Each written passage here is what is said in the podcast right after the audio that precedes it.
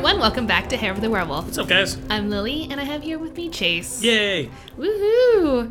So we're here, next episode. Yeah, and full, dis- full disclaimer there might be some low level reggaeton in the background because our neighbors seem to be partying. Yeah. Because it's Friday night when we're recording it. Just think of it as fitting in with the pub ambiance we're shooting for. It just. Yeah, it's Let just it go. someone playing their music on the jukebox. Um, yeah. So this episode, if you had listened to the last one, it's actually a continuation of my story, which is about Witch. And Chase, I think, has something. I got we'll something. see. I got something fresh. Cool. But before we start, we gotta tell everyone what are we drinking? So we're drinking a special release from La Cumbre called Hop Launch. It's one of their new IPAs. Cheers. Trying for the first time right now. Mm. Tastes awesome. Yeah, it's good. Super fruity, Not super bad. clean. And I also have with me, I just want to say that one of the Christmas presents that Chase got me is a shot glass that has the logo Hair of the Werewolf, which I love. And she's going to be best. using it tonight. I'm going to be using it. Not me. No, no liquor for Chase today. You're good. Sticking with beer. Yeah. All right. I think we're good. Can Also, keep going with the bell, which now just do a super quick, like two sentence reiteration so I am. people know. I do plan Oh, on perfect. giving you some sort of recap. Just in case people can't listen to the last one. Yeah. Yeah, exactly. So, the Bell Witch, it is located in Adams, Tennessee, is where the Bell Witch haunts, I guess. And it haunted the Bell family, particularly John Bell, who was the father, and Betsy Bell, who was the youngest daughter. Of course, uh, Lucy Bell is a wife, and they had a couple of other kids that kind of pop in and out of the story. Now, And wasn't there a theory? there is a few theories, yes. Um, so, wait, what do you mean about theories? that that the, uh, the Bell Witch may have been like their neighbor who died, right? Right. So Kate Bates. There we go. No, Kate- Kate Batts. Oh my god, every single time I want to say Kathy Bates, like the actress, but it's Kate Batts. Oh my gosh. I love Kathy Bates. But anyway, that's not what we're talking about. We're But talking you about You don't love cat bats. I don't Kate Batts. Kate bats. Now you got me all wrong. See? It's going to be a nightmare now. Okay. Yeah, that is actually one of the theories, and I'm going to go into that as well. But again, let me just real quick give you like the cliff notes of what the Bell Witch is all about. So the Bell Witch is like some sort of malevolent force that is inhabiting the Bell family. So when they've got to the property in 1817 and essentially things started occurring right away. Mm-hmm. Like they started seeing those weird creatures. They started hearing knockings on the wall. John bell was getting like physically ill. Betsy was getting stabbed poked and slapped. I mean there's just a lot of things going on. You know, get serious when the ghost starts slapping. right. And of course as these things occur throughout the years word spread like wildfire in the surrounding areas and just all over the place so of course people are just very interested and we kind of move forward into talking about that a little bit to even andrew jackson which is i believe where i stopped Perfect. so aside from that Gotta love presidential horror. we should have more actually i heard that the white house is haunted Really? yeah Wait, so like, was this? So didn't the White House kind of burn down a little bit way back in the day? probably And then this one woman saved like the only portrait of George Washington, oh my god that actually sounds familiar right? So man, I okay, as someone who actually loves American history, I'm embarrassed that I don't remember this that well. So the question is, is it the OG White House or is it the current White House? I don't know. It could be a little bit of both. Well, if it the whole thing, I don't think burned down. Yeah, probably just part of So I feel really upset. So my whole eighth grade class, we did a trip to Washington D.C. and we got to go see all these buildings. We went into the Congress building. We went in. We saw the Jefferson Memorial. We saw Vietnam Memorial. We saw Lincoln Memorial. We saw all these great things. The only things that we couldn't see is we weren't allowed to go into the White House because at that time oh. something was happening, so we weren't allowed to tour it. So I kind of feel like I missed out because everyone else who went to Washington D.C. did the White House, oh, and right. so the fact that it could have been haunted, I was like, aw, I'm all about going to haunted places as long as I'm with people. If it's any consolation, in eighth grade we didn't go anywhere, so I didn't even get a trip. I think we might have gone into Albuquerque. That was cool. Sweet. Yeah, we Who would probably. have thought you're like, hey, eighth grade, we got a trip to Albuquerque. I'm gonna live here one day. I can't wait. It's like when people move to New York, only sadder. Only smaller. Okay. aside from that. So let's go into part two. Sweet. Okay. So, like I said, we already did the review, and we're going to go back to Kate Batts because that is, in fact, one of the explanations that people believe to this current day is, in fact, what is the Bell Witch? Yeah. Okay. Yeah. Um, and I guess that's what I'm going to be talking about mostly. I'm going to be talking about possible explanations or what theories people have come up with and how the witch is not dead. So, so Kate Batts. There are a lot of people who believe, not just now, obviously, because they just assume based on the history that they've learned, but Sure. back in the day, even when she was alive, I guess people thought she was a witch. There was quite a few reasons, I suppose, in their minds why this is true because she just acted really weird. So after her husband died, she took over and managed the land and her finances. So she at least wasn't so weird that she didn't have a husband. No, So she didn't get married, and she even had a couple of kids, from what I understand. Okay. So yeah, so she had a people might have just not liked her. Like if she is, But a- like that's what I'm trying to say is that those reasons are crazy because Mm-hmm. they're like, wait, she owns the land now and handles herself and her finances. But she's a woman. She's a witch, clearly. I mean, so if she was a witch, then it's like everyone thinks she's a witch. It's like, oh, okay, she's a witch. But if she wasn't a witch, man, that sucks. Everyone thinks you're a witch. I know. Could you imagine? It's like, what the hell? So it's kind of like, but if you are, fuck you. But if you're not, aw. Yeah, it's like, well, sad. But she did kind of do a lot of other weird things, so we'll get into that. Uh, whenever she would go to church, um, I guess she would always she would go every single day or like every single So time. she was still going to church, too. yeah, but she'd always be late. Now, I'm now actually for starting to of you who didn't- relate. Yeah, for those of you who didn't hear the first part, you can guarantee how old this story is if being late to church was a problem. Because these days, if being late meant you were a witch, then like 90% of the people at church are witches. Because every time I went to church, everybody was late. My family was always late. Our whole family were all witches, I guess. it was just impossible getting us together. And I, I have no idea what's wrong with us. But anyway. Um, another thing is that when she t- would travel just anywhere, going to church or here and there, she would always take three slaves with her and a horse with a saddle, but she never rode the horse. You mean she just like pulled it along, I guess? Yeah. So I'm not really sure what's up with that. And it seems like it was mentioned on quite a few sources, like it's some like a big deal. So that is a little weird. It is a little weird.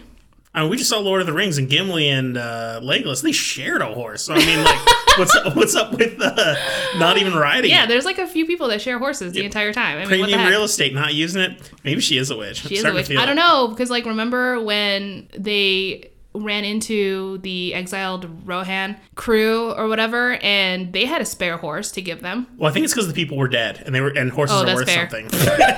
I don't think it was they're You're like right. I don't think they're like we're gonna have three of our homies walk They now had literally just got in a battle. like, you strangers deserve horses. Hey, you get off your horse. I was like, "You have a spare horse," and I literally just heard them say they were in a battle. so anyway, I guess I just assumed they like really won, and no one there was no casualties. Jeez. In my head, the good guys never die. But I do think it's weird that she's walking in She front of her she is, yeah.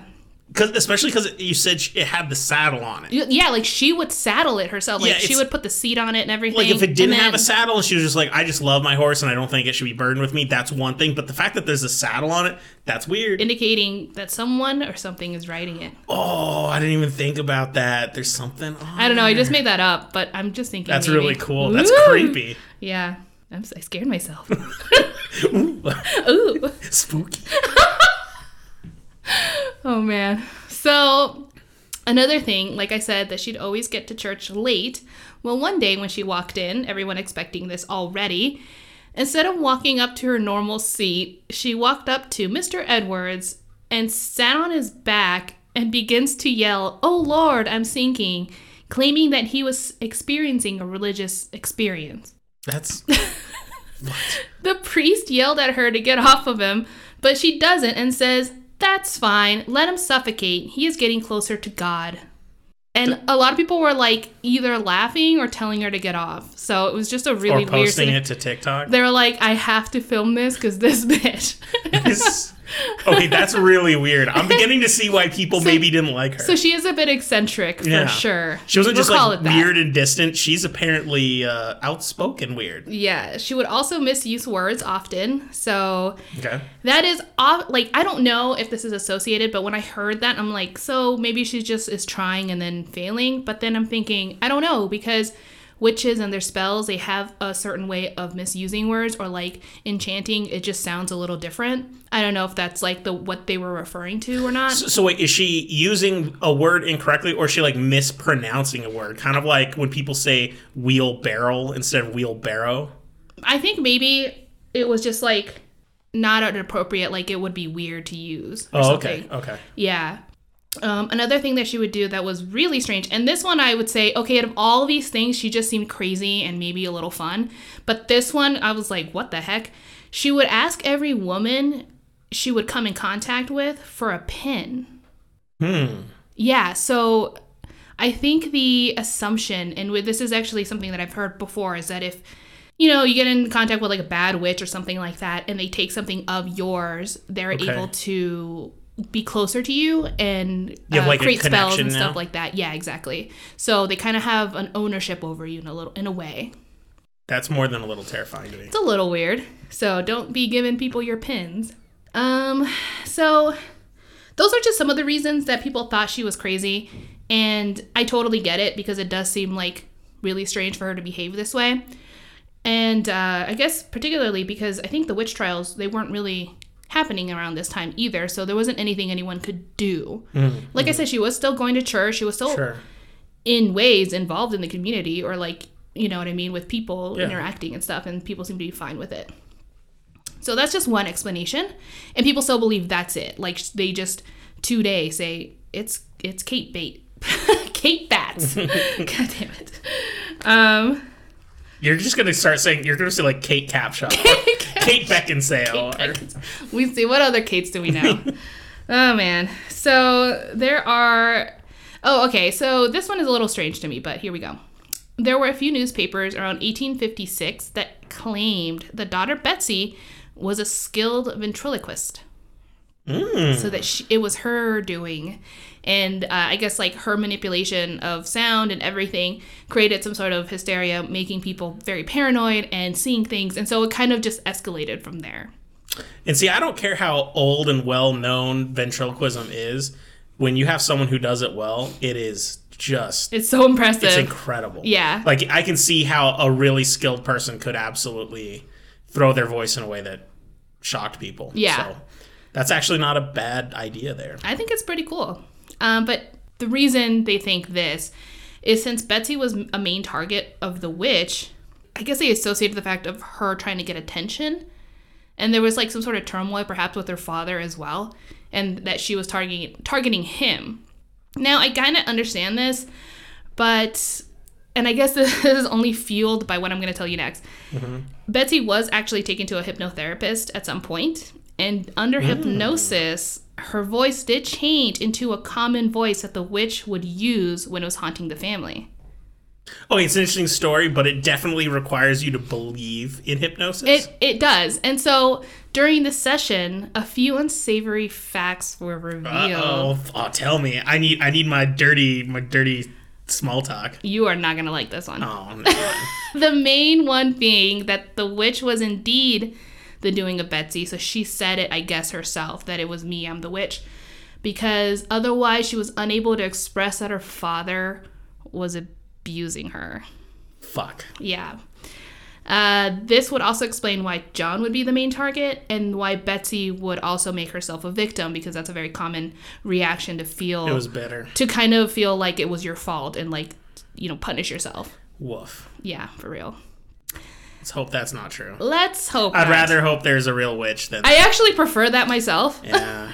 That Um, terrible people out there. yeah. Uh, many many dispute of this being the reasoning of the witch anyway. So, not saying that like the abuse didn't occur, perhaps, but like there's still a combination because it doesn't really explain like from the last episode, if you know, the miles apart of hauntings that occurred that were Could be a bit of both. Maybe maybe her trauma made her an easy target for uh, I don't know if possession's the right word, but like the ability for the witch to affect her. Yeah, something like that. Because trauma can.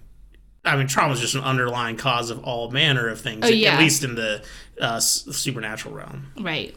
And yeah, so things like that. And there would be all their incidents where she would be at someone else's house, like for example, a friend's house, and then the family would continue experiencing certain things. So it doesn't necessarily explain everything, is what I'm saying. And also, remember those weird animals that would show up on the property? Yeah. I mean, I don't know. Like, that would be weird. I don't think she's in costume or anything. so, um, One of the first cosplayers. what? Are I'm a horseman. Sweet. Um, so the other one is demon. Ooh, Of course. I like a good demon story. Yeah. This doesn't have a lot of information because I mean demons don't really have their own uh Well, I mean, does it need a whole lot of explanation? I mean, just Not- say it's a much. demon. You're like, all right, that kind of explains a lot of it. Got it. Not from this world. Uh, yeah. So they they like a lot of mediums have gone to this place, investigators and whatnot, and I guess they've just said that the witch is a facade and that they were at the time trying to claim John Bell and Betsy. So it was trying to infest them, and it still kind of lingers about in the area as well. So that's fun. Um, so let's get into some personal experiences. I'm ready. Okay, so experience number one. In 1951, there was a group of boys that were out on the night and decided to scare themselves by visiting John Bell's grave. Hmm. Well, once they were out there, they decided, hey, since we're here, let's rob a gravestone. His gravestone. Oh, yeah, that's what you do. Duh. As they were driving back home, there's a section of the road called Devil's Elbow, which is known to be a very dangerous sharp turn. Sweet. I looked it up on Google Maps. It does look like it sucks. Well, and they just stole a gravestone, so karma's on their So side. So it's really a good idea. Well, as they approached it, the driver lost control of the car and plummeted over 100 feet into a ravine. The driver died, and the other boys were badly injured. So, that is. Well, what about the gravestone? You know, I'm not really sure. They didn't really say anything. Well, I mean, I'm assuming it was retrieved and, and like, put back or something. I don't I don't want anyone to die, but I mean, these guys desecrated a grave and something bad happened to them. I'm kind of like, well, you guys maybe should be a little nicer. I don't know. If he was a pedo, then, Oh, oh, I didn't then think desecrate about that. away. But then then it sucks that those kids Okay, hurt. that's fair. Well, I right. I, I mean, I didn't want them to die. I don't want anyone to die. Right, right, right. Um, But I'm okay with punishing pedos. I I actually am all for it. I'm I, very uh, for it as well. yeah. And yeah, but unfortunately, didn't work out for these kids. And because of the circumstances, people believe it was the witch. It was just a curse. It was like everything that's connected to it. That is pretty eerie. Yes. This one, I didn't get a lot of source information, but I guess it was just some sort of documentation writing that they found that connected it to the witch. That in 1880, a family that lived in Springfield, Tennessee, which I looked it up, is about 20 minutes drive from Adams, Tennessee, Okay. which is where the Bell Witch Yeah, region far. is, yeah. Uh, were haunted by an evil spirit. Now, initially, it didn't seem like it was a connection per se, like they didn't think it's the Bell Witch or something, until a lot of the occurrences that they would experience themselves were the knockings, and it would start around 10:30 p.m. and ended around 4 a.m. So at first, I was like, so. I guess sometimes I must have missed it in my research, but that is in fact a time frame in which uh, heightened activity would occur for the Bell family. For this specifically with the Bell Witch, because I know like with the Bell Witch, in, right? in paranormal activity, like they they claim that there's certain times, but every single something midnight, haunting something usually does something a little different. Sure. So so this seems to be the one specifically for the Bell So Witch. for the Bell Witch, it was a very eerie Okay. similarities that were occurring, and that's when they realized, I think it's the Bell Witch. She's traveling, I guess. Um, yeah. But then there was this really cool uh, documentary that I saw. It is called The Bell Witch Legend, and it was, I think, created in 2008 or something like that. Is when it aired. was it like a short or is it like a full documentary? It was like 45 minutes long. So it would've been 40 like an hour on TV. So if it, yeah, it, air, it did air on TV. And you saw it on YouTube, I assume. I did indeed. So maybe we could put that link online for people. Oh, I have yeah, a few videos for my story later we're going to put online as well. Okay. So remember, it's hard to put links on Instagram, but they will we will put links on our Twitter and Facebook account, you know, for the people who follow that. So how many followers do we have now? I don't want to say cuz the answer is not many. Cool, cool, cool. Um, so in this documentary, there's this guy called Bob Bell, who's a descendant. So he lived in the area, and just a few doors down was his grandmother's house. Well, one day his grandmother was taking a nap, and she suddenly woke up and got really, really frightened and called up Bob's dad and said, "I'm really scared. Can you come over? I need your. I just need you here." So they go. They actually both go along, and they search the house, and everything else seems fine. And then they reach where it used to be a china cabinet, and everything that was inside of it is now on the ground, shattered. And to them, it's very strange because the china cabinet is usually kept closed, and there's no Gotcha. like there was no tremors, there's not like an earthquake or anything like that. And again, like I said, they searched the house. No one else was in there. Everything else was locked. What the heck? So I just think it's kind of strange because it's it's like a Bell descendant. Yeah, but you but so I've I've seen a lot of china cabinets. Usually the china is kind of displayed to be very beautiful. It's a piece of art. It's something you're supposed to do. They're not enjoy. flimsy though. They're not flimsy, but I think uh, a lot of the china cabinets I've seen, I do think if someone like bumps against it pretty hard, a lot of stuff will fall out. but she was like alone and taking a nap. yeah, but this could have totally been an excuse because she didn't want to get in trouble for breaking some china. It was her her stuff. Like who's gonna get in trouble? Like who's gonna yell at her? Maybe someone tried to break in and tripped. Where there was someone drunk involved. I'm not saying people trip when they're Oh, drunk, but you know, I do have firsthand experience. Well, that Um, was just one of a few, and there's another one. It would have been cooler if she went to the china cabinet and all the china was backwards. That would have been neat. oh, that would have been really cool. Because then there's like, who the hell would do that? A burglar. or some guy who's like really high is like, man, you know what would be funny? that just reminds me of that 70s show where Leo's cousin comes into as a contractor. oh man, and they move everything like two inches to the left. it was Al from Home Improvement. Yeah. he was like to redo the basement, and then instead of like redoing anything, he just moved. They and he's been like clean sober, not getting. And he high. called it. He's like, I call Call it two, inches, to, the, left. left. Man, I was so happy to just to see him in something that wasn't Family Feud. It was pretty great. oh right, he did do that too. Oh my gosh, my god, what a wild ride. All right, let's get back to this scary stuff. So the Descendants, Bob Bell. Oh yeah, yeah. So here's another story of his that, uh, well, one day when him and his family were sitting in the living room and they were all getting ready to watch a documentary, not this one, but a different documentary about the Bell Witch. There's quite a few of them out there. Sure, sure. Everything seemed fine until the image of the witch came on screen. The, t- the TV went fuzzy and then black. They tried figuring it out, of course, what was going on, but nothing seemed to work. And then after a while, the TV turned on on itself, but it was on commercials. So they're like, okay, whatever, it's fine, it's back. Anyway, when If the they sh- really wanted to hammer in the Bell Witch thing, if it was here in New Mexico, it'd be a commercial for Ron Bell. Ron Bell, oh my god, For any of you not uh, not in New Mexico listening, that joke isn't going to be funny, and I apologize. maybe, But- maybe you don't know what lengths this man has reached. Um, so anyway, the yeah, so it was on commercials and it was it was fine, and they're like, okay, whatever, let's sit down, everyone. So they do, and of course, as soon as the TV show comes back on, same thing happens. It goes fuzzy and oh. black. okay, that's creepy. Yeah, well, of course, thinking this is obviously very strange, Bob's dad, he I think at this point everyone's aware that these strange things have been happening to Yeah. them and stuff like that. So he calls up the neighbor and asks them, "Hey, can you turn on the TV to the show, this channel, whatever? Can you let me know mm-hmm. if you can see anything?" Mm-hmm. And his neighbor does, and he's like, "Yeah, it's oh, it's a documentary of the Bell Witch, so he can see the show. So it's not like a broadcasting issue." Gotcha.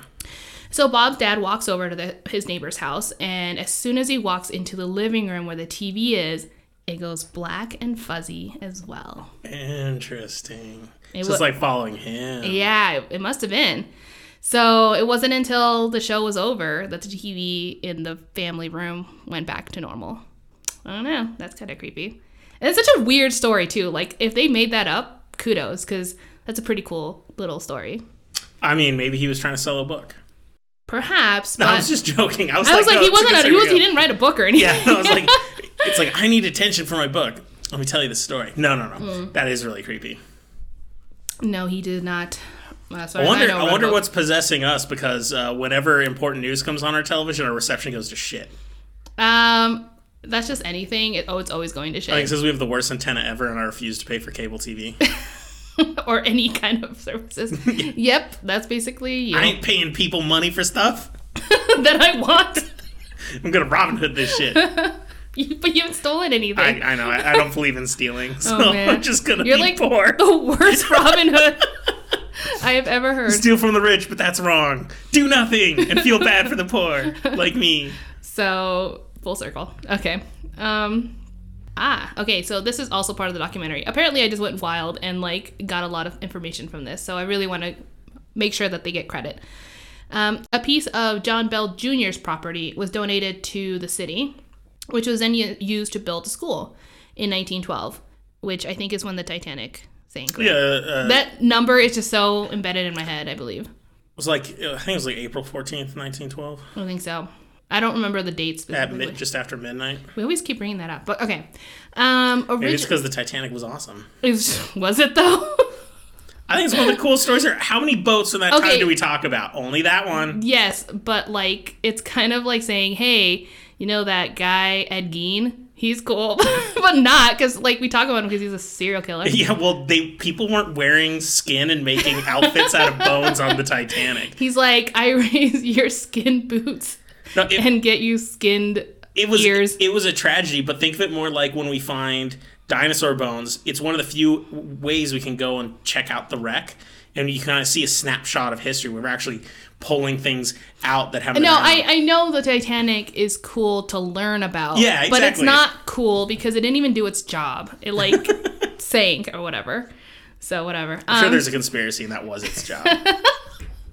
all according to plan. so awful. Okay, moving on. School.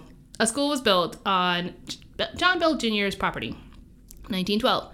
Originally, it was for first uh, first graders all the way to 12th, and then eventually it closed like sometime in 1975. But anyway, while it was open, it actually there was a lot of reports of strange things occurring. But one of the things that they often saw was a little girl with long blonde hair in a green dress walking on the property and then suddenly disappearing.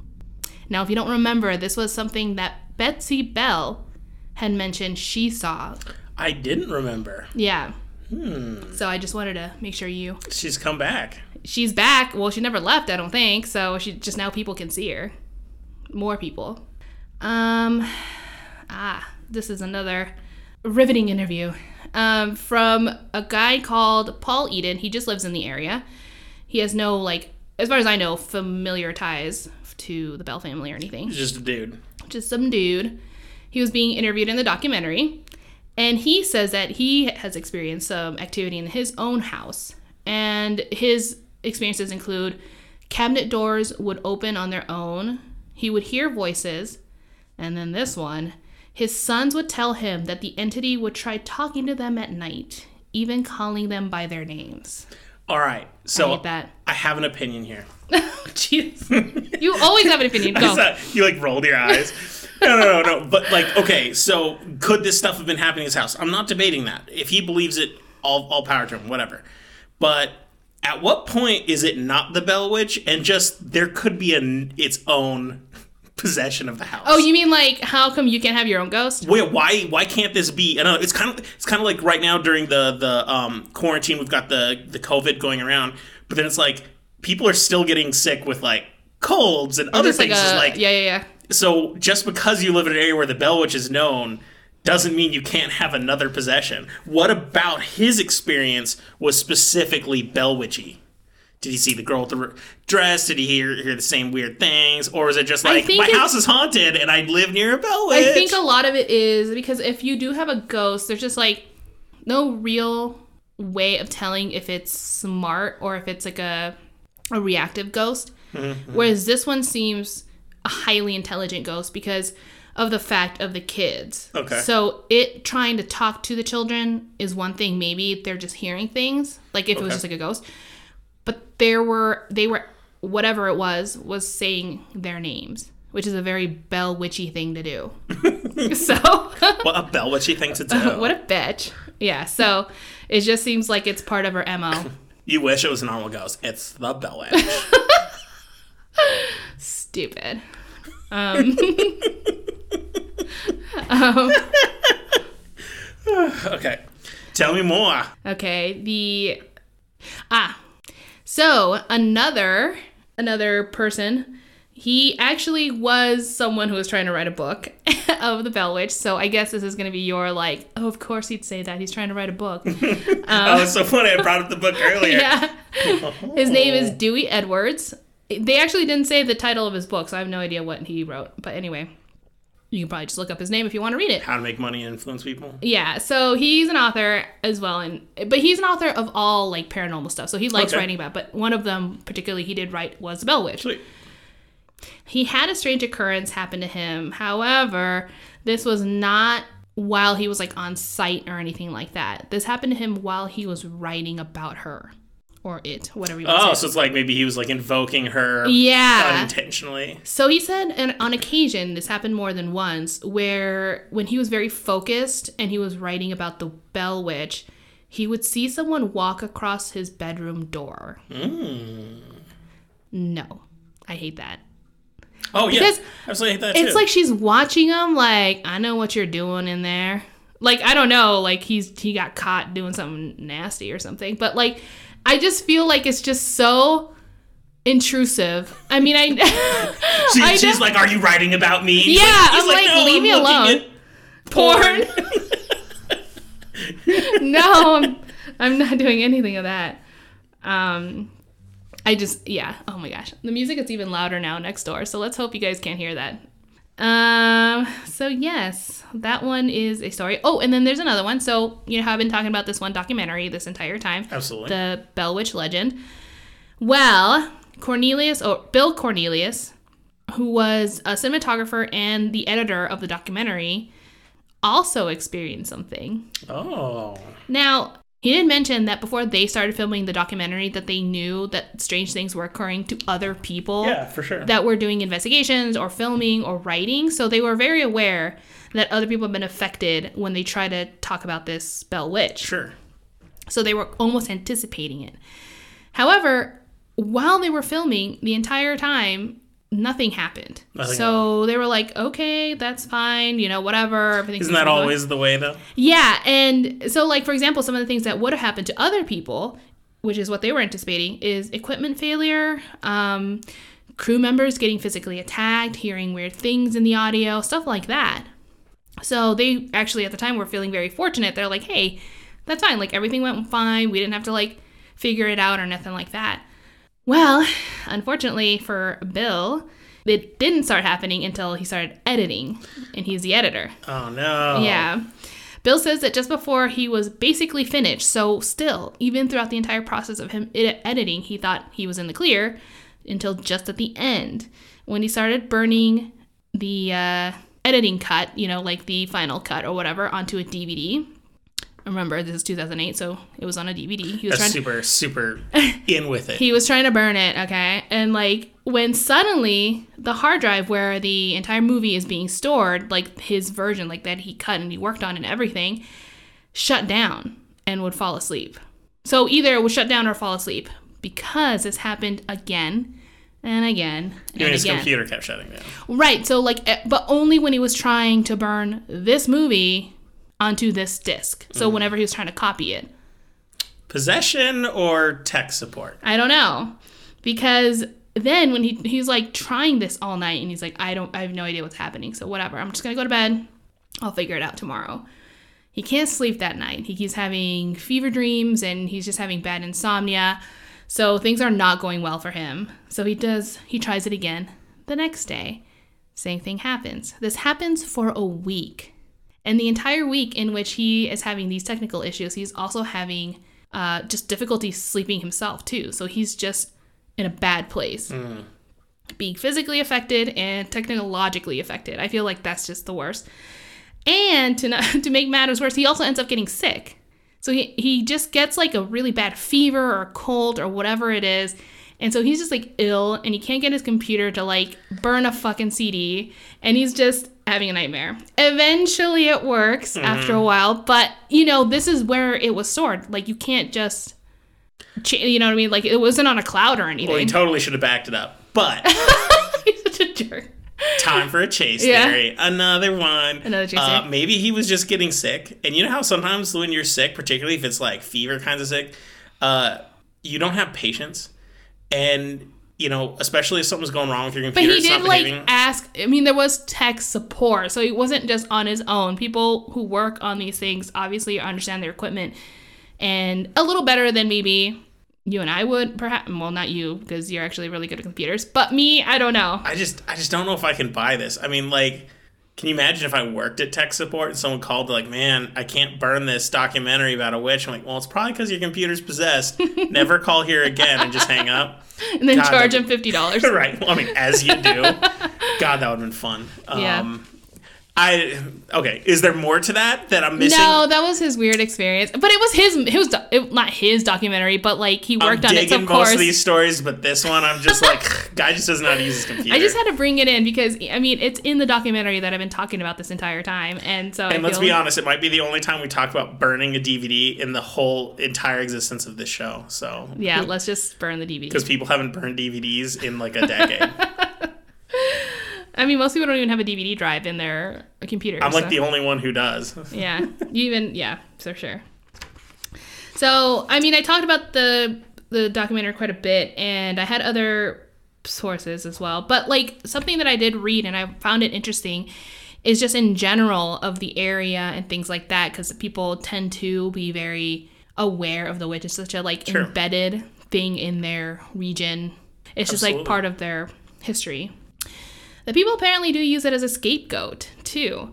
So whenever things like there have been cases where people were murdered and the murderer would say I was possessed by the Bell Witch or like would say things like that. I thought that was crazy. I just mean, thought if I wanted to put it out there Hey, if because it works, wow. if it works, I don't know if it. anyone ever won a case by it, but like it didn't seem like it really worked out for them. But I will say that this is just how just how much people either believe or like know about it. Do you know what I'm saying? Like it's just very much I can in I can just imagine I go to the fridge and I'm like, Lily, did you eat the last piece of pizza? And you're like, Bellwitch was hungry. Leave me alone. just call me Bell Witch. You, know? you don't know me. you don't know me. Ah, the next thing I want to talk about is the cave. Hmm. So I had mentioned this before a little bit about the cave where um, I said like that's where they found like the skull Yeah. and they think you know that's where the cave and why they're getting haunted. So if anything, they think it's like because of a desecration of of a Yeah. Native American burial ground or whatever. Well, anyway, people who have visited the cave, they're often warned to not take pictures, to not uh, film, but particularly do not take rocks or anything as a souvenir Mm, like Hawaii. because they will be cursed. Oh, that's right, like Hawaii, exactly. So a little different though. Well, no, actually, it was fairly similar. So a guy, this is just one of the stories that they talked about. A guy that was working at a water department was approached by another guy who was frantically asking them, "Hey, can I can I come into the witch cave? I need to get in there." And the water department guy's like, uh, "No, this is the wrong co- uh, location. Like this isn't the official tour. I can't just let you in here, right?" So the guy's like, "Please, please, I I need to return a rock because I stole like I took a rock on a tour that I had taken a few days ago." And he goes on to say why he needs to return the rock. Well, when he arrived home on a Saturday, his wife left him. Then on that Monday, that same next Monday, he lost his job. Then the day after, he received a notice that he was getting kicked out of his apartment. I feel like that's just on him though. We should also tell him not to go to the doctor because he doesn't need more bad news. Yeah, I was like, well, I feel like maybe your wife leaving you was a series of events that led up to it, but maybe not. Maybe Yeah, like, maybe he is in a bad place. Like I don't, I can't explain most of them, but your wife leaving you might be because you're the kind of guy that while you're in a cave, you look at a rock and go, "Hmm, I want to bring that into my home. That belongs next to my that's bed." mine. And the wife was probably like, "I am so sick of this guy filling our house with Something. rocks he finds." Yeah, so he just had like a lot of things happen to him. Well, I guess the water department guy did actually end up calling the owner to like, hey, this guy's not leaving me alone or whatever. And yeah, totally let him into the cave to like let him to the official entrance so that he can like return it wherever the hell he he picked it up from. Because as they said, it's it's more common than you think. So did uh did his wife come back to him when he got back out, or was it like I damage think done? a lot of things are damage done because based on the things that I'm gonna tell you next. All I'm gonna say before you go on, because that is so much like the Hawaii one. If you and me ever go to Hawaii, I know in the airport I'm gonna be like taking my shoes off and shaking them as hard as possible, to make Oh. sure I don't have any like An accidental little rock. pebbles in there. You know what? That if I ever go to this Bell Witch cave, I'm actually scared because I apparently walk like a fucking horse and I just kick up dirt and rocks all I always get rocks in my shoe whenever I go anywhere. And so yeah, there's a good chance we'll get haunted. Um so yeah, that would be that would be a nightmare for both of us. Um so from another so like I read about more about the cave and like what see what other people are like experiencing. Well, the owner does actually receive a lot of letters from people who have taken rocks. So it's not just this one guy and it's just not just people actually coming back because sometimes they visit from long distances and they can't just you know walk themselves or drive themselves over real quick to return the rock. They send letters with the rock. Some people saying that after my daughter had taken a rock, she began to act very strangely, very out of character, and it frightened them because it was not a good behavior. Others people have said that right after his son took a rock, that he became so ill eh, that they went to the ER, and they didn't find out until after because the son said, "I took this rock, return it because I might be dying because I took this rock." fa- another person who took a rock, uh, they had their leg amputated. So Wow. shortly after doing That's that, that's a heavy one. that's a really heavy one. So when you said, "Do things go back normal?" I'm like, not not His leg did not grow not back. for this guy. No. Um, So this sounds like an awesome marketing tactic for companies like you know we have a local place that does board games that people can go and play board games in. Oh, yeah. You could just have a sign saying um, all our board games are cursed. Don't steal any of the dice because bad things happen. And you That have people coming back the next day. They're like, "Yeah, here's your dice back." Because when I went home, like my house burned down. just like if I ever have a shop, like a retail or something, I'm like, everything is cursed unless you buy it. Yeah. That- I will remove the curse if you purchase. Right. oh, we're geniuses. Yes, let's do this. Can't wait to go shop at the cursed clothing store. Um, let's see. Okay, well, as I had mentioned before, the whole desecration of Native American burial grounds Yeah. is a thing. And back in the you know 1800s, when I was talking talking about this story, there were absolutely graves that people had seen and were aware of that they just kind of left alone. They didn't really Sure. care about. But I guess when uh, not the owners that I guess like who currently own the area, but the previous owners did actually find a coffin like structure that was made out of rocks with remains inside of it as well. However, Ooh. it wasn't inside the cave they found it. They f- they found it down the river and decided to bring it to the cave. So I think they were trying. So it could be once again a completely unrelated thing. but like well yeah, but at the same time that's kind of that's desecrating a grave in itself kind of as well. Absolutely. So then they just kind of brought the bad juju into the cave as well. You're like, wait, what, what's happening? You're just making it scarier, I think. But maybe that was their intent. Let's just put this haunted stuff with, With the, the rest, rest. of the haunted stuff. just keep it all together. Like, Right. uh, uh, what what's their name? Uh, Ed and Lorraine Warren. Warrens, They've just got you know they've got that whole room. Can you Just- imagine buying that house? They're like most of the house is fine. This They room's a couldn't little pay me to be fucked, there. though. Yeah, that's nope. It might need some paint and some sage. So that's that's what they did. Maybe they were. They were like, "Hey, let's just put all the bad stuff together." You're right. Who knows? Um, but anyway, like I guess when they did that, I don't know if word just got out or whatever. But like one day, I guess someone had I don't know if you can break into a cave, but went into the cave without permission and stole the remains that were inside the coffin. Mm. So I'm like, what the heck? But I don't know. I guess I shouldn't be shocked. I mean, there was those kids that stole a gravestone. I mean, I know that's a little different, but more or less, people have just little respect, perhaps. Now, I don't know what happened to those people who stole the bones. They could be alive or they could be infinitely cursed, but I I have no sorry for that, unfortunately. But anyway, so like it's just like a lot of weird things that happen and people just say like this place is cursed just based on the things that have occurred okay so this actually kind of leads me in um, now if i recall i think i might have heard that coffin story from this show but anyway From what show? well i'm gonna tell you and you're gonna be like my god ghost adventures Oh God. So, okay, here's the thing. I actually never watched Ghost oh. Adventures before we lived in the UK, but that show was on all the goddamn time. So I just watched it and I'm like, because we didn't really have cable or whatever. Obviously, they just had whatever broadcasting TV at the places that we were staying. So I just really got into it. And I do remember seeing this episode at some point. So I went back and it's on YouTube, it's on Hulu. Like you can watch this episode anywhere. Anyway, but I can just see you like holding your tongue. I'm a, yeah. No, go for it. I'm very frustrated with that show and a lot of the others. I'm frustrated with the show because there are no ghosts in the show and it doesn't feel like an adventure either. So, I think it's misrepresented. I think I think that's just your opinion. they should call it the nothing nothings. the nothing. We don't find anything and it's boring.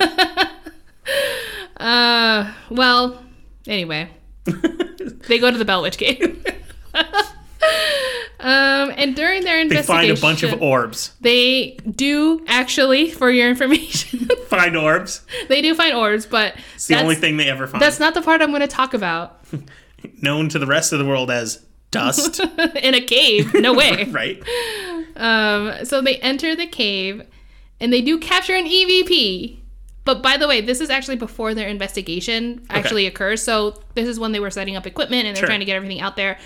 And the people who were doing sound were trying to just hear if they can hear. Calibrating. Right, exactly. So, and then they end up picking something up at that moment. And obviously, like, the camera crews are like, oh, rushing to, like, these sound guys to, like, figure out what's going Sure. on. And they replay it, and it said, listen to me. Hmm. And when I heard it, it straight up sounded like listen to me. That's good. It was pretty cool. So I liked it.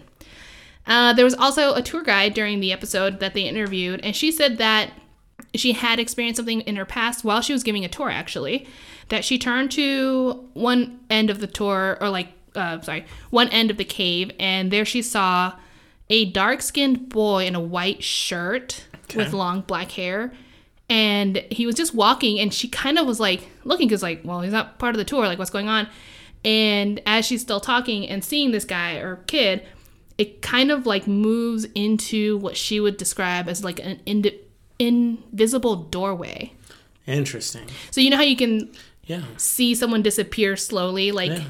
like vertically kind of thing. Yeah. And so this kind of only fuels the next not theory, but the entire uh, s- uh, sacred Indian ground kind of men- Sure. mentality that people kept keep talking about in the region, especially that it's kind of like a portal between the living and the dead, Mm-hmm. which we actually have that kind of uh, whatever. Yeah. um gosh i'm trying i'm like so lost for words right now. I have no idea because we did kind of a recording a pre-recording before the podcast you and i about chaco canyon and the kivas and how those are representing as well of the living and dead kind of portals. So it's just kind of that same mythology? I don't want to call it mythology because it's i think it's you know Same concept. culture. God no. What is it? Uh spiritual understanding. No. Religion? Am I- Belief. belief! Go with belief. my god! I'm i i just can't talk anymore. I haven't even i've had half a beer too. So i've i have no i have no excuses for my ignorance slash loss for words. Um so yes. So that's just like how they believed that these things occurred yeah. and I think the cave is more or less kind of that same concept of the Native Americans that were in that area. And of course, they would perhaps bury their dead where they thought that they were closer to that realm. Absolutely. I, I, I I'm not sure, but like that's just some of the things that people were talking about. And So another that's like the most recent occurrence of bell witchiness. the well that I don't know if it's like the most recent, but uh, there's a lot of investigators who've gone in there. Yeah, it seems to be a lot of it seems to be a very active hotspot. It is very active. It's very well known, and it's one of the biggest American ghost stories that we have around these parts, and some of the oldest. So, the oh, things that people experience in the cave in general. So, if you're taking a tour, this is kind of a warning or just something that you may experience if you go there. Number one, an overwhelming desire to steal a rock. Apparently, yes. Take a rock, see what happens. Uh, no, the they would hear a voice of an old, raspy sounding woman speaking to them, feeling like you're being choked, a weight on your chest, and getting your hair pulled, or, of course, getting slapped. Uh, so essentially, people feel like they're having a heart attack or getting slapped when they go into the cave. Exactly. Like, Nice. wake up, you're not having a heart attack. Trust me, you're fine. Just leave the cave. yeah, we just, uh, like, whatever is in there hates you. Aw, Yeah. and that's the end. That is the end, yes.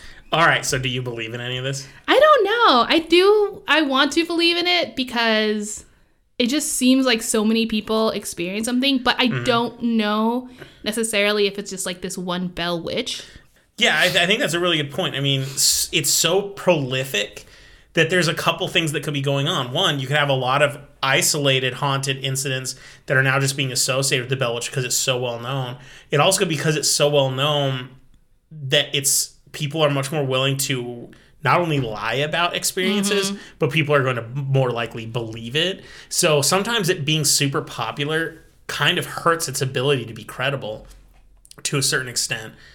I don't know. There's there's a lot there. There's so many of these stories that I think that's pretty interesting. I think there's some genuinely creepy stuff, but I'd say a lot of this stuff.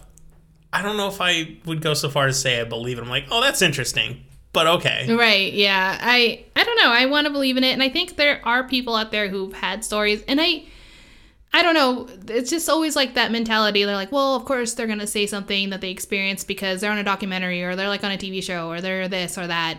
Or they have a TV show, like you say with Ghost Adventures. You just don't think they ever capture anything. They're like, well, how else are they going to keep audience captivated and so, unless they claim that a piece of dust is a ghost. So, and I and I totally understand like you always have to capture something, but I disagree because one of the shows that I was obsessed with when I was younger was Ghost Hunters, Much better show. and they were obsessed with debunking. So, Exactly. I know Ghost Adventures kind of does a little bit of that, but um whenever they can find it. They're done very differently. Yeah, so it's a very different mentality, and just in general, I think the personalities of ghost hunters mesh well with mine of how they approach this situation. But anyway, so I think like I don't think you have to find out evidence because a lot of times when you're in, in ghost hunters, like half the time they never found anything. But it mm-hmm. was just interesting because you got to hear the stories anyway. Yeah. So it's kind of like this podcast where like we're sharing you these stories that we have not experienced and we have no other information to provide you of personal experience if that makes sense. So it's just kind of Yeah. like it's just like a storytelling situation and that's yeah, I don't know. What I think is most interesting is when I hear about all these ghost stories, most people seem to be very interested in, oh, what kind of hauntings are happening, what kind of all this. But I find with a lot of stories, this one in particular, I'm way more interested in learning more about who they think the witch is. This girl. Right. What was her name? Kate Capshaw Beckinsale, Yes. Audrey Hepburn, whatever her name is. All was. of them. Yeah. It was Kate Batts. Kate Batts. Um, I want to know more about her. I mean, like, did she sit on other people and say weird things? I want to know more about things that she did. I want, I like, I honestly would love to hear all the stories about why I'm sure was a witch. because that one was really creepy, and I'm like, hey, I want to hear all the creepy stuff that wasn't a story of a possession or witch. I want to hear the stuff where it's like everyone in town's like, we all saw this. It was weird. Yeah, yeah. That's why we think she's a witch. That's the stuff I want to hear more about. That that would be cool. I mean, there are books out there now. The one that I was speaking of before with the MV Ingram, Ingram. Jeez, I forgot already. But he's like the one that mostly has written a lot about it, and this was many years. Like I can't remember. Like I think it's like somewhat thirty years after the incidents Yeah, with sure. the Bell family. And a lot of people discredit it and say, well, a lot of the sources that he said that he got the information, no one has that stuff. Like, for example, one of the journals of one of the kids, apparently he like got all that information from, but that journal is nowhere to be found. Hmm. And a lot of the stuff that he got was actually him going out there and interviewing people. So again, it's just another word of mouth stuff. And a lot of these documents are so old and no one really is there to corroborate other than just what you're reading. So a lot of the information I'm providing to you is controversial in a lot of sense. Of course. But a lot of the reasons why I liked this episode too is because there's still people today who are experiencing things and who believe it's the Bell Witch No, absolutely. because of similarities that they've heard and, and something that's very ingrained in their in their area like that entire adams town and apparently also springfield and all that stuff so yeah Absolutely. but that's it So you believe in the Bell Witch? i think i'm leaning towards yes more than no because it sounds more fun that way Of these stories, would you say at least half of them you believe, or less than half of them you believe? mm, They were all good stories. I enjoyed almost every i single think one i of them. believe the rock stuff i think people I- do I'm- have misfortunes I have a weird feeling about those too. I, I believe that like I, I, would, yeah. right like i think these things did happen to them now Mm-hmm. i don't whether or not the rock is the culprit i'm not sure but like i do think that things suddenly did start going awry and they were like it's Yeah. the rock I yeah. think the only story that I can just straight up say I don't believe is the guy not knowing how to burn a DVD.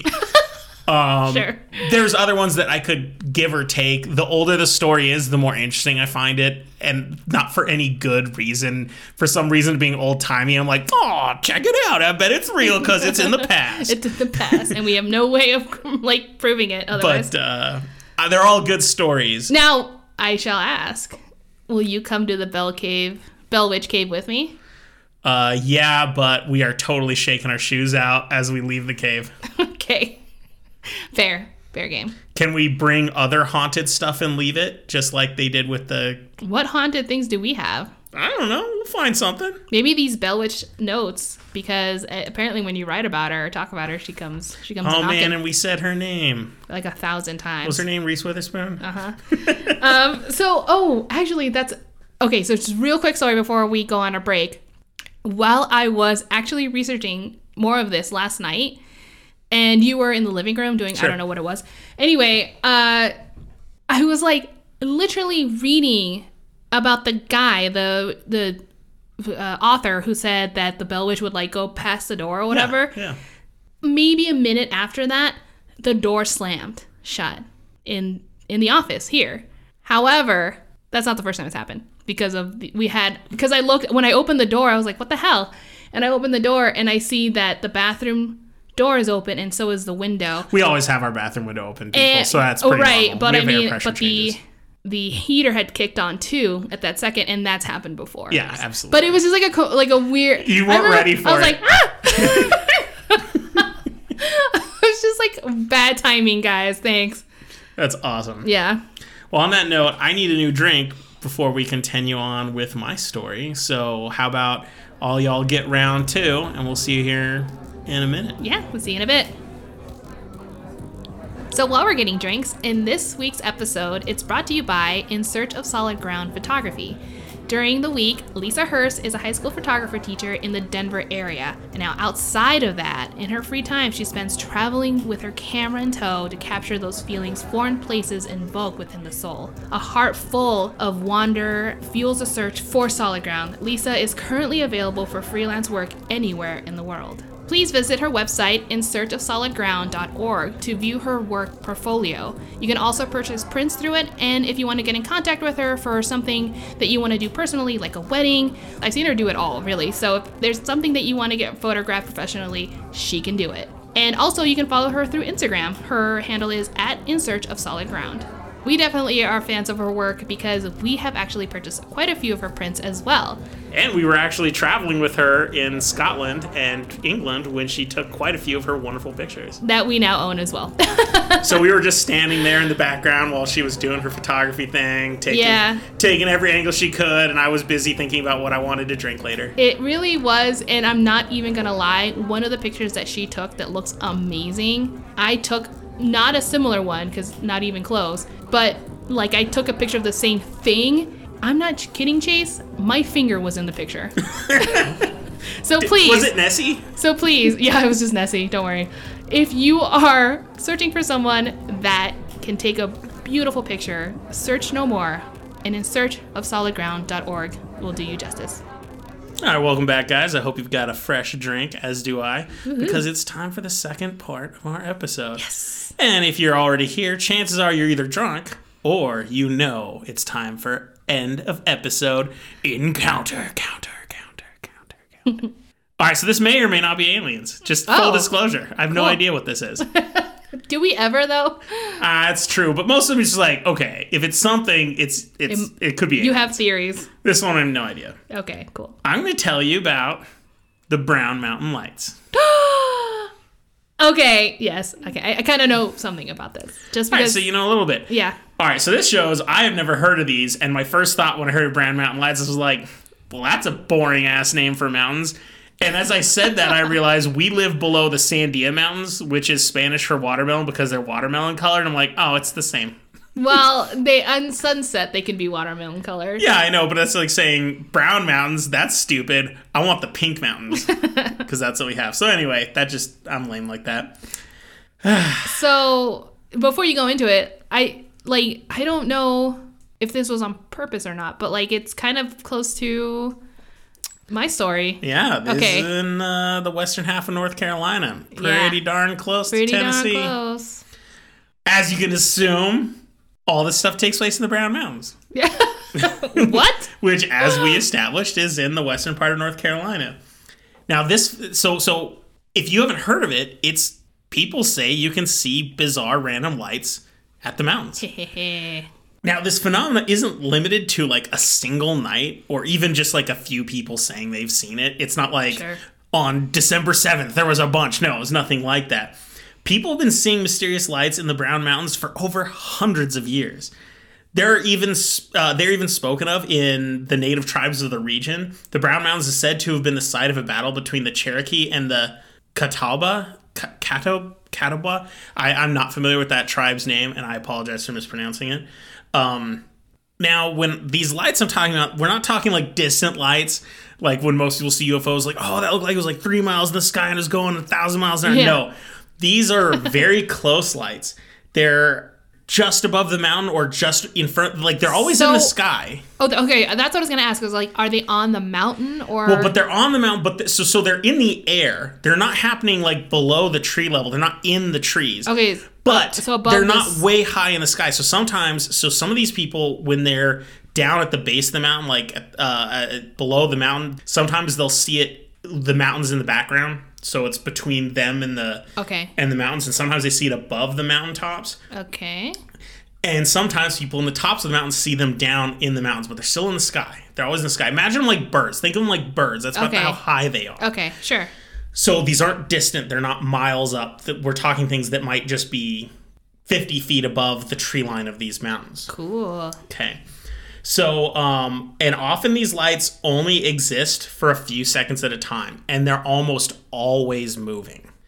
Oh, okay. So sometimes they're stationary, but that's not as common. And sometimes they're higher up on the mountains, once again, not as common.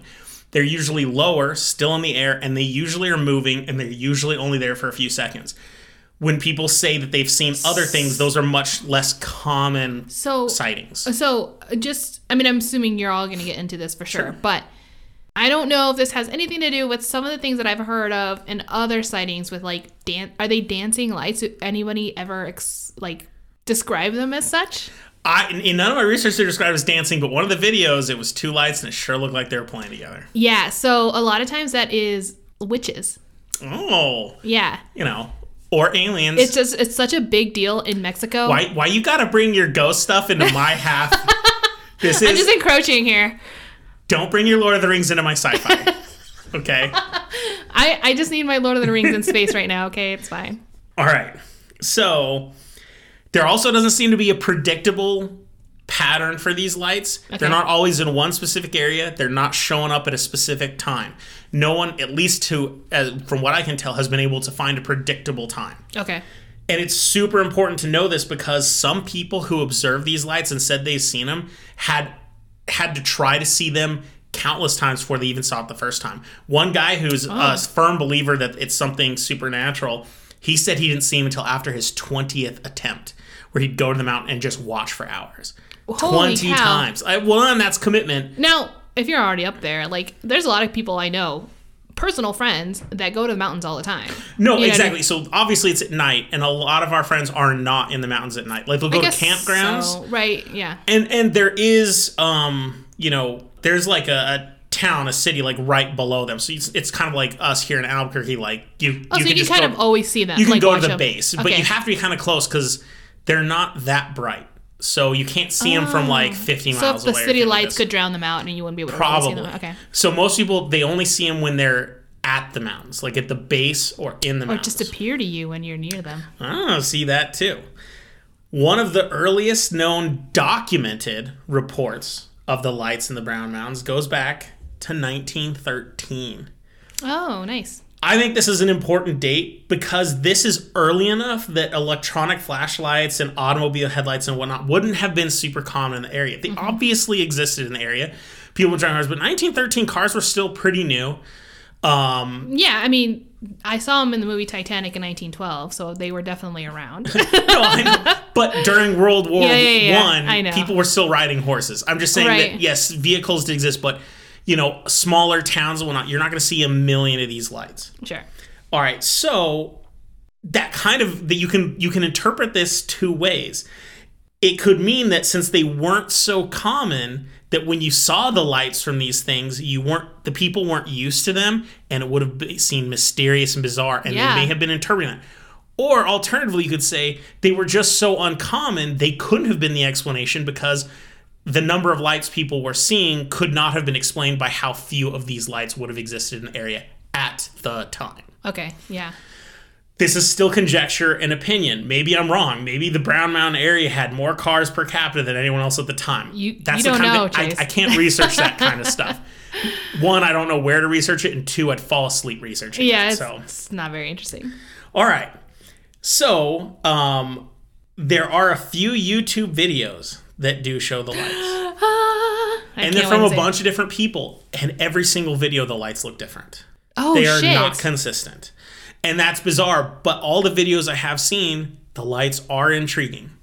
They do move, a lot of weird things happen. I will post so I will post some links to some of these things. But when I say that they look interesting, I mean they don't look like anything I've ever seen, but I also was never alarmed by it either. So it doesn't seem threatening No. or like anything like that. Fuck no, but maybe I'm just trusting. So, one of the big problems with the videos is most of the videos, they're terrible quality.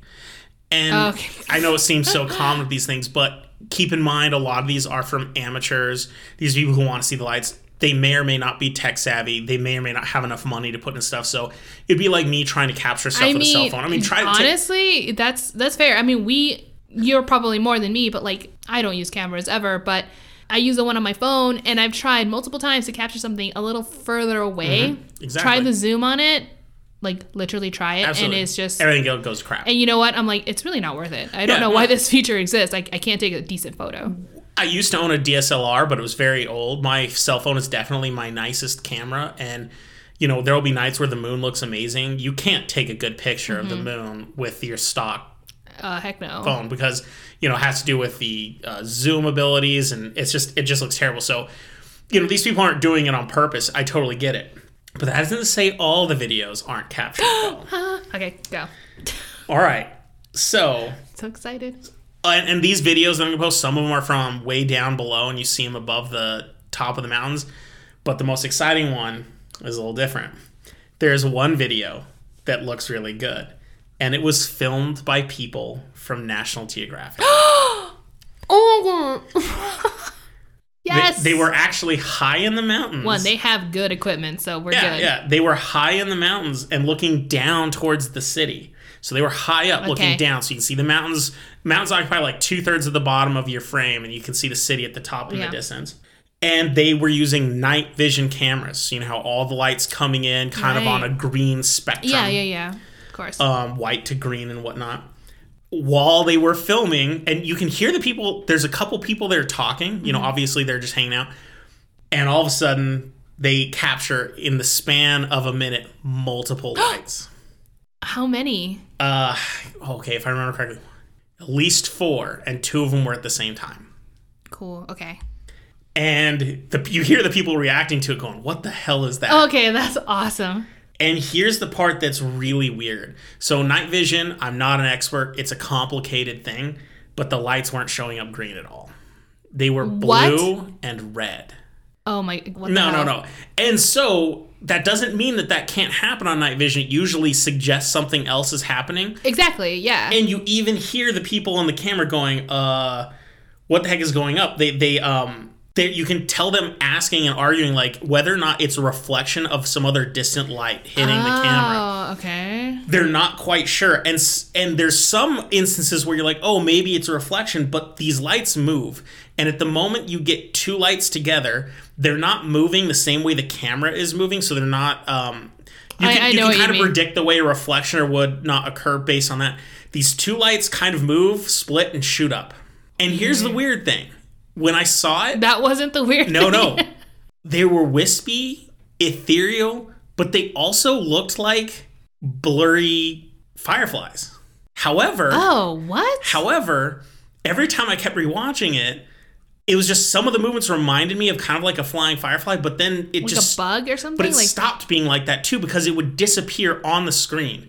And it wouldn't disappear like I mean, I've seen a million fireflies. I used to go to Wisconsin all the time, just see them Yeah. every night, and I love them and everything. And I've seen them, and every time I watch this video, it felt less and less like it was a firefly. But the other lights looked nothing like this. It was very bizarre. The way they moved didn't feel like there was some sort of reflection. It was Ah, that's awesome. it was really weird. It- but once again, not threatening. You can't tell if they're far or close. Right. You can't tell if they're large because if they're far, they're obviously large. If they're close, and that means they're moving really fast.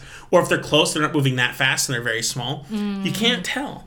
But this video was really great. It's totally worth watching, and it was exciting we're, because we're watching it after this. well, and like it was I need to see exciting this. because where they're appearing, obviously there wouldn't be a car, and it could Okay. have been a flashlight or something deep in the forest of the of the mountains. This so that already debunks like the.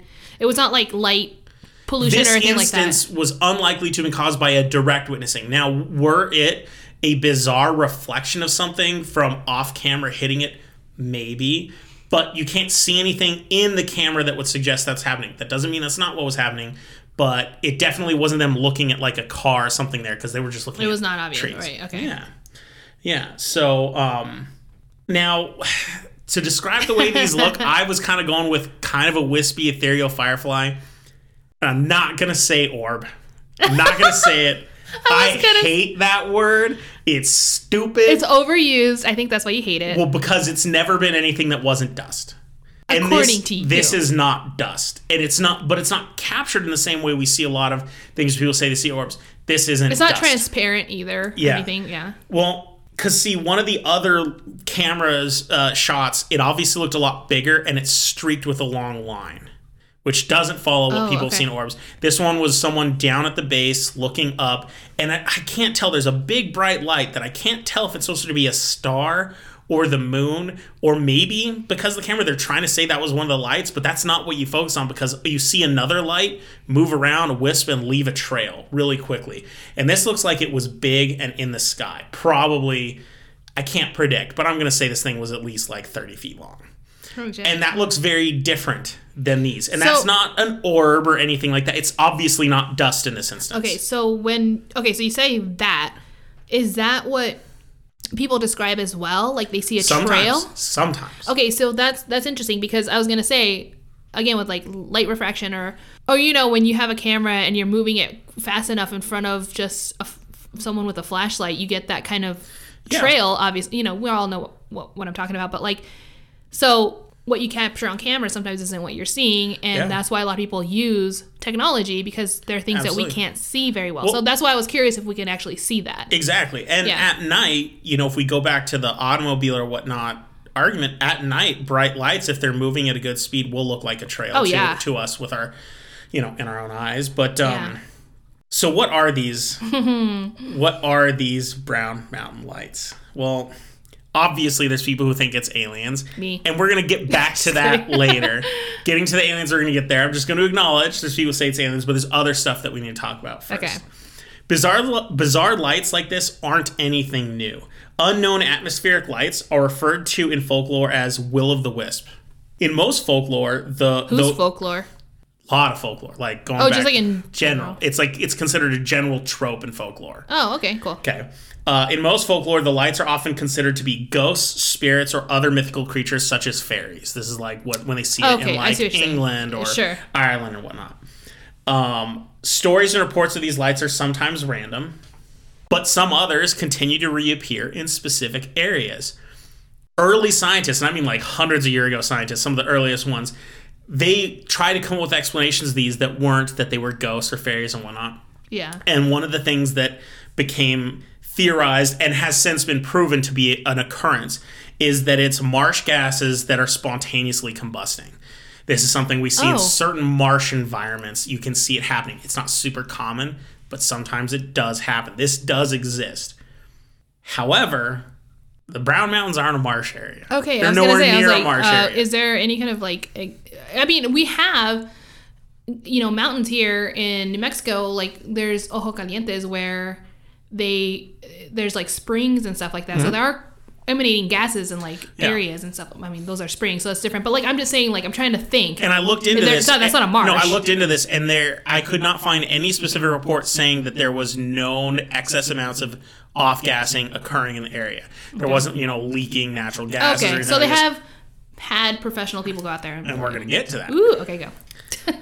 So other suggestions have been something called the Andes lights, which had to do with these weird, almost lightning bolt like things that were seen in Chile, like on the top of the mountain in non-storm times. You'd see It was like a like volcano. Yeah, you'd see like kind of electrical uh, Yeah. bursts. There's something called St. Elmo's Fire, which isn't just an 80s movie, but It's, it's, real it's also yeah. uh, when you see electric charges coming off of tall things, usually like um, uh, telephone poles, lightning Mm. rods, things like that. But once again, you have nothing like that in the area. yeah. Other explanations are phosphorescence, so plants and whatnot that might have phosphorescent stuff. Uh, you have even hydrogen sulfide and lead oxide reactions in the air because they did find that there is hydrogen sulfide and lead oxide in the area. Okay. And they might create a light, uh, uh, uh, like a exothermic reaction or whatnot. Yeah. And more than a few scientists have suggested ball lightning. Ball lightning. Yeah, which itself, ball lightning is something that is up for debate itself, whether or not it exists. It's Oh, okay. been theorized. There are people who've reported they had it where it's kind of like these giant balls. of Electrical charges. Yeah, Okay, yeah. and they often are supposed to leave like a sulfur smell and everything. But even then, we haven't been able to prove that these things are happening naturally. Like they just are Ah, occurring. yes. Anyway, now let's get to people who actually do research. Do In it. 1922, so still like almost 100 years ago, uh, the Geological Survey did an exhaustive study of the Brown Mountain Lights. They interviewed experts, they conducted thorough investigations, performed tests, all of it. They observed the lights from multiple vantage points. However, they concluded that the vast majority of lights would have been due to misinterpreting existing lights, such as the train, automobile lights, stationary lights, and, interestingly enough, brush fires. Oh, oh, okay. I guess. They dismissed, so they they actually investigated a lot of the ones I mentioned, like the Andes Light, St. Elmo's Fire, were all brought up in this, Okay. and they dismissed most of those, most of them for uh, various reasons, like they would there's no lightning rods or anything in the area, or uh, the the distance in which people would have to be able to see the light, phosphorescence doesn't make sense, things like that. Um, they they pretty much dismissed almost all of these and said that the vast majority of the time people were seeing automobile lights. And this is in 1922, so we were talking earlier So how rare these. were. So would they like h- uh, purposely like say, "Hey, dude, drive now. We have like people at different points. Let's see what they see," kind of So thing. they Or, had like, particular vantage points they used to compose this. One vantage point that they used when people reported lights, they found that it m- met up with the schedule perfectly of when a train was going through in the distance. In okay, area. okay. So I actually do believe that they found a lot of these lights that people were seeing were bullshit. It is in 1922. Oh, all right. And and I do think that uh, once again, it was kind of like we were talking with the Bell Witch When you have so many people talking about something, everyone starts to see it and experience it. Right. So like it's kind of one of those things like how again, like you're saying, now is it the lights or you're just seeing different kind of lights? Is it the Bell Witch Mm-hmm. or is it a demon? So let's just think for a second. You go to an area when, once again, automobiles are pretty new. Trains aren't new, but automobiles are pretty new, and all, and like you got a lot of new electricity coming around and everything. This stuff's still new enough that a lot of the people alive would have been alive before electricity was commonplace and everything. That Yeah. when they hear about all these mysterious lights, they're going to interpret lights that they're not as familiar with. Boom, that's what it is. So I do believe a lot of lights, but there's no way it's all of them. Um, Especially with the video you've told me about. I don't know. That's well, especially because the videos I've been seeing, mean- they're in the sky. yeah. So, so, but As far as I know, we don't have flying trains. We're gonna put a little kink in their report. No. Once again, I just want to say that I do believe a lot of what they reported because they did a thorough investigation. Man, this this report was long. I read the whole thing and it was typed on a typewriter. It looked ugly. It was terrible. It it was, was awful. scans. Yeah, I read it. It was well written. But I went through it. It they they were obviously done by intelligent people. I really appreciated the report. However, there's a problem. Not long after the report, there was a massive flood in the area that knocked out electricity for a, a very long time and also washed out the road, so there was no traffic going through for a while. And during that time, people were still seeing the lights. Yes.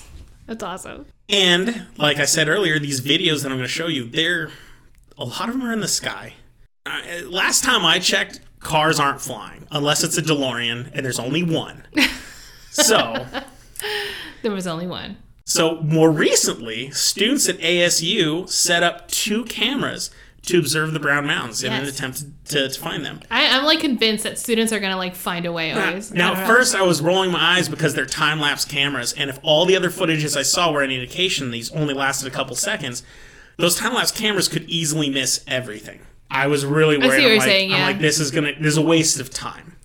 However, they caught something weird, and it showed up on both cameras at the exact same time. holy code. shit. And when asked what these students, when they were asked what it was, they have no fucking clue. they thought it was bizarre. They have no idea. They can't come up with a good explanation. And once again, ball lightning was brought up. Damn it, ball lightning! Get out of here. yeah, no, seriously. so all of a sudden, we've got some new weird stuff. We have modern technologies picked it up, and you'd be able to tell, yeah, it's a plane. Yeah, it's not a wheel. It's not obvious in this case.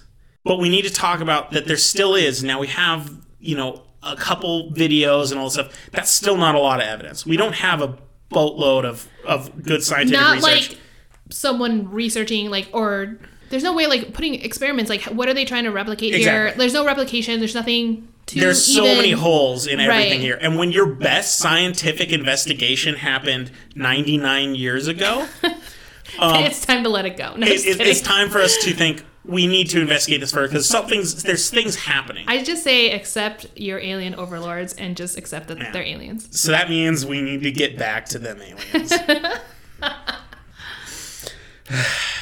Sigh. Hey, these are your encounters. I know. so so obviously plenty of people think they're aliens. Even our good friends Mulder and Scully of the X Files went to the Brown Mountains in an episode. Are you serious? Maybe that's why I know them. Yeah, so this is like a '99, I think, episode, and they go and they go there to investigate missing hitchhikers or missing hikers, not hitchhikers, just hikers. And uh, the lights are brought up, and obviously our Moldy thinks that they're aliens. Oh, moldy.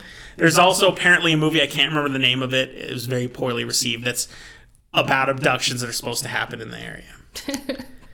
But let's be honest, anytime people see bizarre lights, you're going to have plenty of people thinking it's aliens.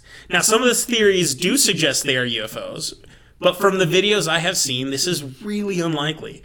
It always they always appear very small Okay. and they disappear quite quickly. I mean, these things don't look like they're massive ships or anything. They look like something else is going on.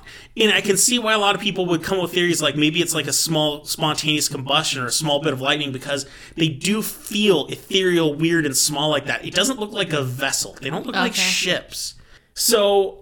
Another reason is when people see UFOs, they usually see it in the distance and they can track it for like 20 minutes and then it's followed by like fighter jets or something like that. None of that's happening here. They don't. They're not. You know, bursting at high speeds, not going over long. I guess you're of the sky. right because that's not very alien of them to just kind of be wispy. yeah, these are wispy. They disappear, they reappear. They look playful.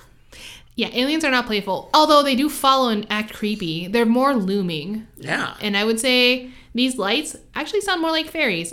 I don't believe in fairies, but you know they're giving me my run for my money here. I, I might. And they're also only above the Brown Mountains. They're not going over the city. People aren't seeing them in the city. Cool. Yeah. People aren't seeing them outside of the Brown Mountains. There's a lot of area. I mean, you can go any direction outside the Brown Mountains. You're not there, and they're not seeing them. It's only in the Brown Mountains, which is a little bit weird. I did as much research as I could, and the problem is, outside of these lights that people are seeing, there doesn't seem to be any credible or documented case of other paranormal things happening in the Brown Mountains okay. these lights are it. Like this is all that's happening there. So let's think about that for a second. If you're seeing a bunch of alien stuff, every time we have alien encounters, weird things are happening. Mm-hmm. Not just lights. Lights are always like a visual indicator, but other things are happening. Oh, we heard weird sounds, or there's weird indentations on the ground, or people have been abducted. There's always something else. There is nothing else. It is silent. No one has heard anything. These lights make no noise. Awesome. So this is silent. People aren't being abducted in the mountains. People are in the mountains all the time. They hike them regularly. There's no like violent activity going on here. It's just else uh. Yeah, there's no abductions. There's no ship imprints on the ground. Just Yeah. silent lights. there's no stabby balls. And that doesn't fit in with any UFO sighting. Exactly. But more importantly, and this is why I really don't think it's a UFO thing, especially, and I think most conspiracy nuts out there should not think it's a UFO sighting is, if it was UFO activity, there would be a military presence in the area. right? Yeah. Every UFO story has something to do with the military. Fighter jets, airplanes, it's near a military base, something. There's nothing. It's like- military couldn't give two poops about this. They're not there. So most, I, I say to most people who are like, totally aliens, go like, well, then where's the military? Because apparently the military knows about all the aliens. they know everything. Yeah, so. Now, other UFO believers do have a different theory that it isn't aliens. Because a lot of UFO believers. Even UFO believers like, hey, leave us alone. This is not aliens. No, but other U- there's plenty of people who are who strongly believe in UFOs that are also very strongly believing in paranormal activities. Sure. We run in the same circles. And what I found more interestingly enough was that I found more UFO believers who are saying they don't think they're UFOs. They think it's ghost light. They Ah. actually think that they're ghosts. And so I don't think they're ghosts, but yes. Good. so now it's time to get to Chase's theory. Oh, jeez. I have no idea. oh, good. I have no idea what it is. The problem with scientific explanations is that the scientific explanations that have been posed here, they explain really rare things, like the Andes light. It's not very common. Uh, it was pretty much only seen on the mountains. right, but like they were able to figure it out, though. It's not no, like, exactly, and know, and we've talked about the uh, swamp gas that that can combust. These things happen, but they're also super super rare. Mm-hmm.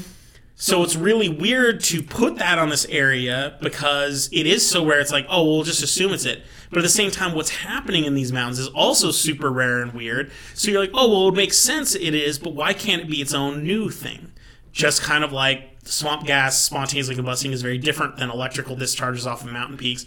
This could be a new natural phenomenon. We just don't know. it could yet. be, yeah.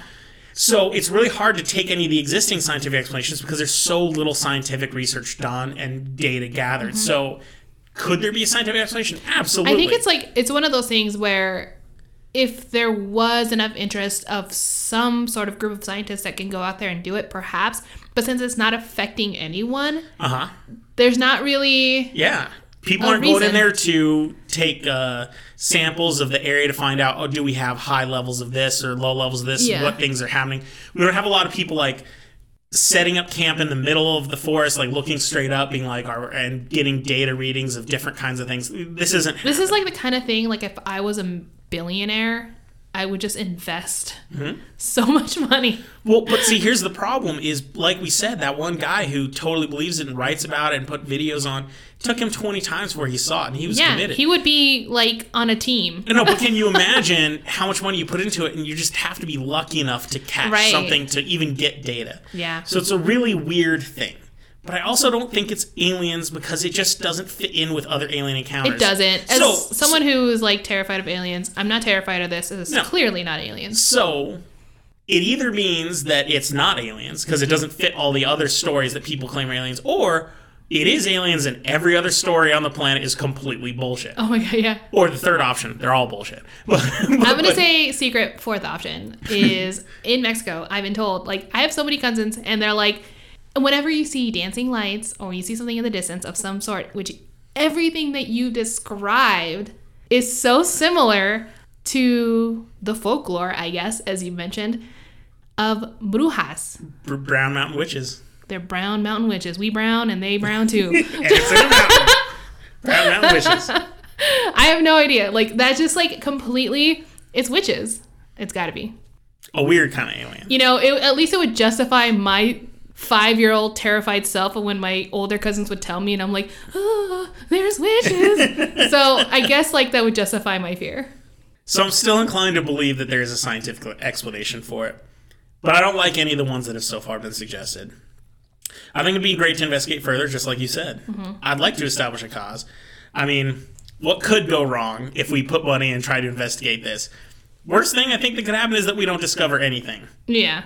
Or maybe we discover the first tangible evidence of ghost aliens as they all prepare to invade our most vulnerable area in the United States, North Carolina. North Carolina.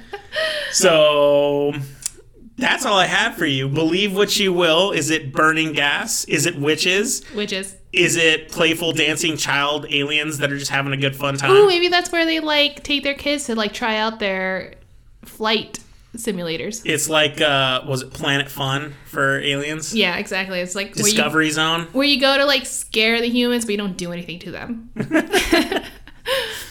Well, that's all I have for end of episode encounter, encounter, encounter, encounter. I loved it. There you go.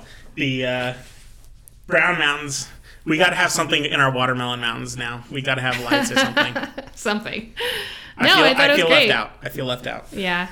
I think this was a really good episode. I had some scary tales that were leftovers of last episode, and you brought me something that was close to my story, slash, not so alien, but still terrified me because I have some childhood fears. Mm.